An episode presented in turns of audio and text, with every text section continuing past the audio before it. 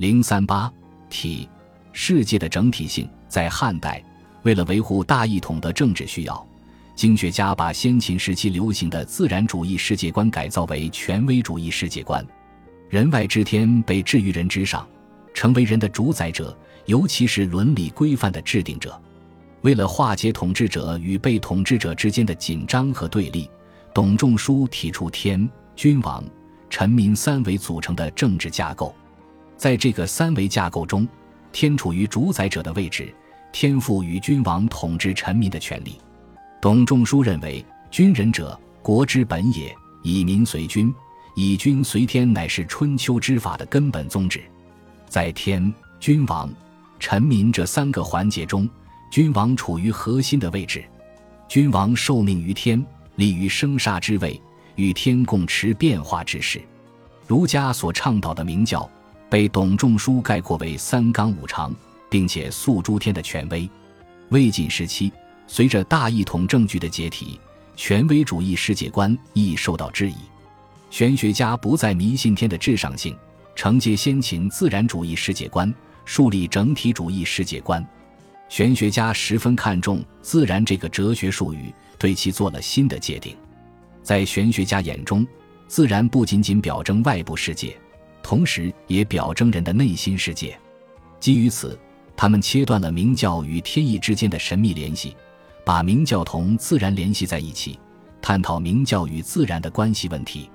在人的精神生活中，自然有率直、真诚等意思，就是伪善的反面。换句话说，倡导自然乃是对治伪善的不二法门。玄学家意识到，经学家以权威主义世界观为基础建立起来的明教系统，借助天的权威性，只能讲成他律的规范伦理学，讲不成自律的德性伦理学。这样一来，明教对于人来说，只能起到外在强制的规范作用，并不能进入人的内心世界。由于明教缺乏体作为担保。很容易流于伪善化，并且失去对人心的约束力。王弼批评说：“崇仁义，欲治思维。一些无耻之徒，利用明教欺世盗名，冒充贤良，严重败坏了社会风气，严重败坏了明教的声誉。据实而论，经学家对明教的阐述，只是告诉人们什么是善的行为，并没告诉人们何以为善的道理。他们只讲到伦理学层面。”并没有讲到哲学的高度，只讲到用的层面，并没有讲到体的层面。而要使明教真正发挥作用，就不能就事论事，不能停留在用的层面上，必须上升到体的高度，从根本上入手，加固信仰的根基，把明教变成人们的一种自觉的价值选择。这样，玄学家通过对明教师范现象的反思，找到了新的世界观维度——体。从体的维度看。哲学的任务不再是解释外部世界，而是提出一种本体论理念，理解由外部世界和内心世界共同组成的世界总体。玄学家以世界总体为反思的对象，已经有了自觉的本体论意识。他们把全部精神现象和物质现象统称为用，试图寻找到速成用的那个体，提出几种不同的本体论学说。王弼以无或自然为核心范畴。提出贵无论学说，王弼眼中的世界不再是无人的外部世界，而是把天与人内在地统一起来的整体。对于这个整体，只能用一种本体论观念来把握。这个本体论观念既是天地万物存在的终极依据，也是指导人的精神生活的最高原则。基于这样的哲学实度，王弼认为，本体必须具有最高程度的抽象性和普遍性。究竟什么是世界万物的本体呢？在王弼看来，本体不可能是任何具体的存在物或具体的制度安排。就其抽象性来说，只能称之为无或自然。他说：“自然者，无称之言，穷极之词也。”在王弼哲学中，自然和无是同等程度的本体论范畴，都用来表示宇宙万物的抽象的终极依据。他的哲学理论被人们称为“贵无论”。贵无论的核心论点是：天下之物皆以有为生，有之所始，以无为本，将欲全有，必反于无也。世界万物作为具体存在的东西，并不是自己规定自己，而是被无这个本体所规定。因此，要了解世界万物全体之有，就必须把握它的根本无。在天地万物之中，任何具体物之有都是有限的，此物不是彼物，事物之间有明确的界限。然而，各种事物之间又是相互联系着的，此物有可能转化为彼物。万事万物构成一个有机的整体，显示出发展的无限性。此物转化为彼物的原因，不能在此物自身中得到解释，必须追溯到终极的本体。这个本体不是任何具体的存在物。必须是抽象的，必须是无限的。从这种推论中，王弼得出以无为本的结论。他所说的“无”有无限的意思。在他看来，有限的事物只能通过无限的本体得到哲学解释。无作为本体，把此物与彼物沟通了，为事物相互转化提供了哲学依据，为宇宙万物的多样性提供了哲学依据，为宇宙发展的无限性提供了哲学依据。王弼认为，自然或无不仅是世界万物的终极依据，同时也是生活世界的终极依据，尤其是明教的终极依据。道不为自然，乃得其性。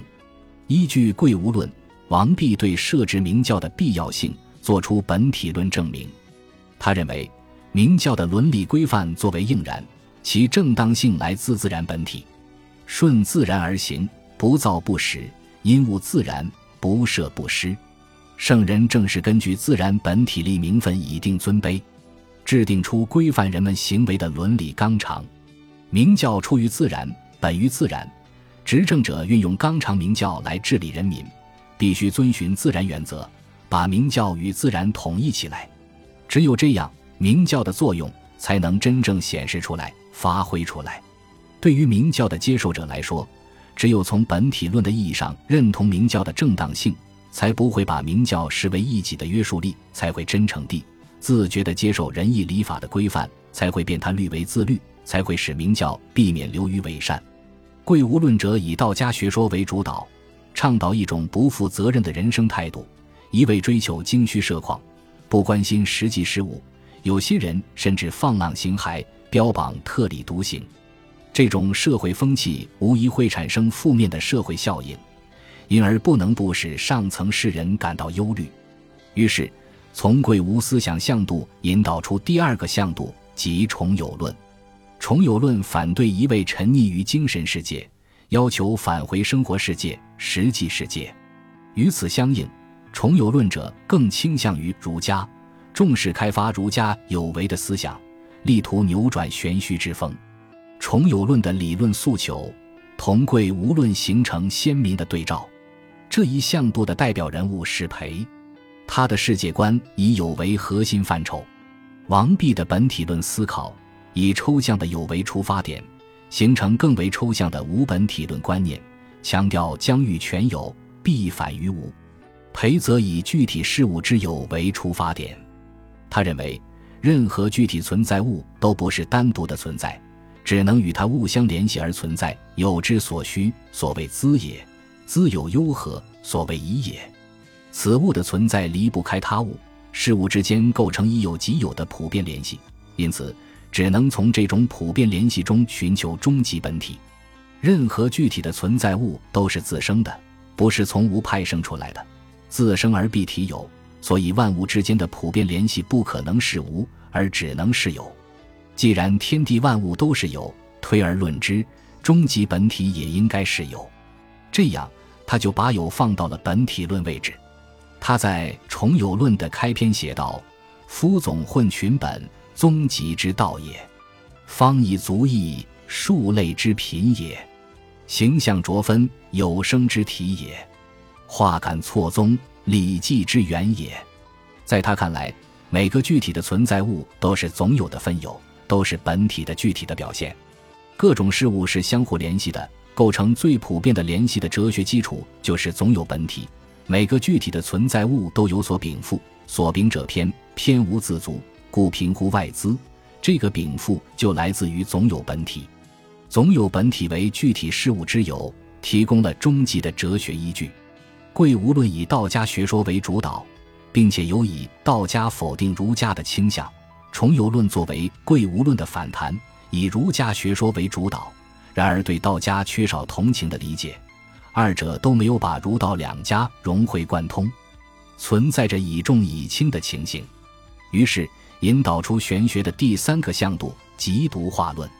郭象以化为核心范畴，他不认同王弼的贵无论，也不认同裴的重有论，认为这两种本体论学说在理论上都存在着困难。裴一指出。贵无论遇到的问题是不能回答无何以可能产生出有。对于裴的分析，郭象表示认同。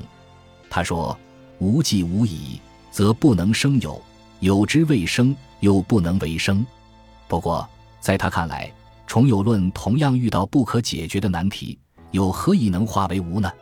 非为无不得化而为有也，有亦不得化而为无矣。是以有之为物。虽千变万化，而不得以为无也。不得以为无，故自古无未有之时而长存。通过对贵无论和重有论加以分析，郭象得到的启发是：无论是贵无论还是重有论，都是从静态的视角寻求本体。这种静态的本体观念不能对千变万化的宇宙做出合理的解释，因此必须放弃静态的视角，另辟蹊径。从动态的视角寻找本体，以动态的本体论观念把握动态的宇宙总体。从动态的视角看，宇宙的本体既不是一个无字，也不是一个有字，而应当是一个化字。他指出，每种事物都处在独立的变化过程之中。凡得之者，外部资于道，内部由于己，决然自得而独化也。至于独化的究极原因，被他归结于玄冥之境。所谓玄冥之境，其实就是对世界总体的称谓。举个例子说，人之生也，形虽七尺而五常必具，故区区之身乃取天地以奉之。故天地万物凡所有者，不可一日而相无也。具体事物是个体，而本体则是总体。个体不能脱离总体，只能以总体为前提，存在于同他物的普遍联系之中。他建构了一种重视过程而消解实体的本体论学说。上述三种本体论学说存在着差异，也存在着共识。第一，三人都认同整体主义世界观，都是认同一个世界的世界观。在他们看来，世界只有一个，并且以唯一的本体为终极依据。他们提出的本体虽然不同，其实都是对世界总体所做的哲学抽象。他们提出的本体论学说都是抽象的本体论学说，并不是超越的本体论学说。他们的本体论思路都是综合的思路，而不是分析的思路。他们讲的都是形而中学，而不是形而上学。第二，三人都认同儒家倡导的明教，并试图对其做出本体论证明，但都没有实现这一理论意向。他们建构的本体论学说过于抽象。不具有规定性，从中不可能导引出伦理规则来。无论明教出于自然的说法，还是明教即自然的说法，在理论上都是站不住脚的。玄学家没有找到从自然到明教的桥梁。第三，由于他们的本体论过于抽象，不能为建构价值世界提供理论基础。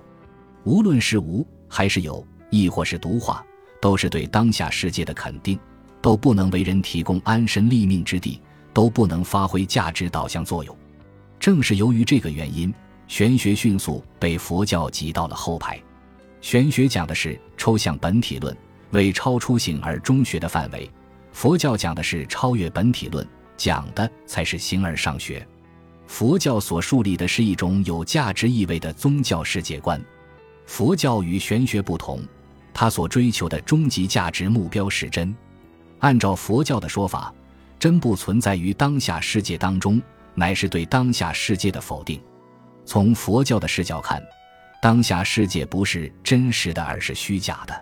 佛教不否认当下世界处在变化的过程中，然而正是从这种变化性出发，佛教得出当下世界是虚假的结论。佛教的说法是：诸行无常，诸法无我，涅槃寂静。佛教所建树的宗教世界观，同中国固有的哲学世界观不同。中国固有哲学只承认一个世界，并且肯定这个世界的真实性、自在性；佛教否定当下世界的真实性，只承认可能世界的真实性。同任何宗教一样，佛教世界观不是一个世界的世界观，而是两个世界的世界观：一个是此岸世界，也就是当下世界；一个是彼岸世界，也就是可能的世界。前者是俗谛意义上的世界。是经验中的世界，只是不真；后者是圣地意义上的世界，是担保终极价值的世界，只真不实。从否定当下世界的真实性这一点来看，佛教世界观是一种虚无主义世界观。佛教提出的本体论理念是真如或空。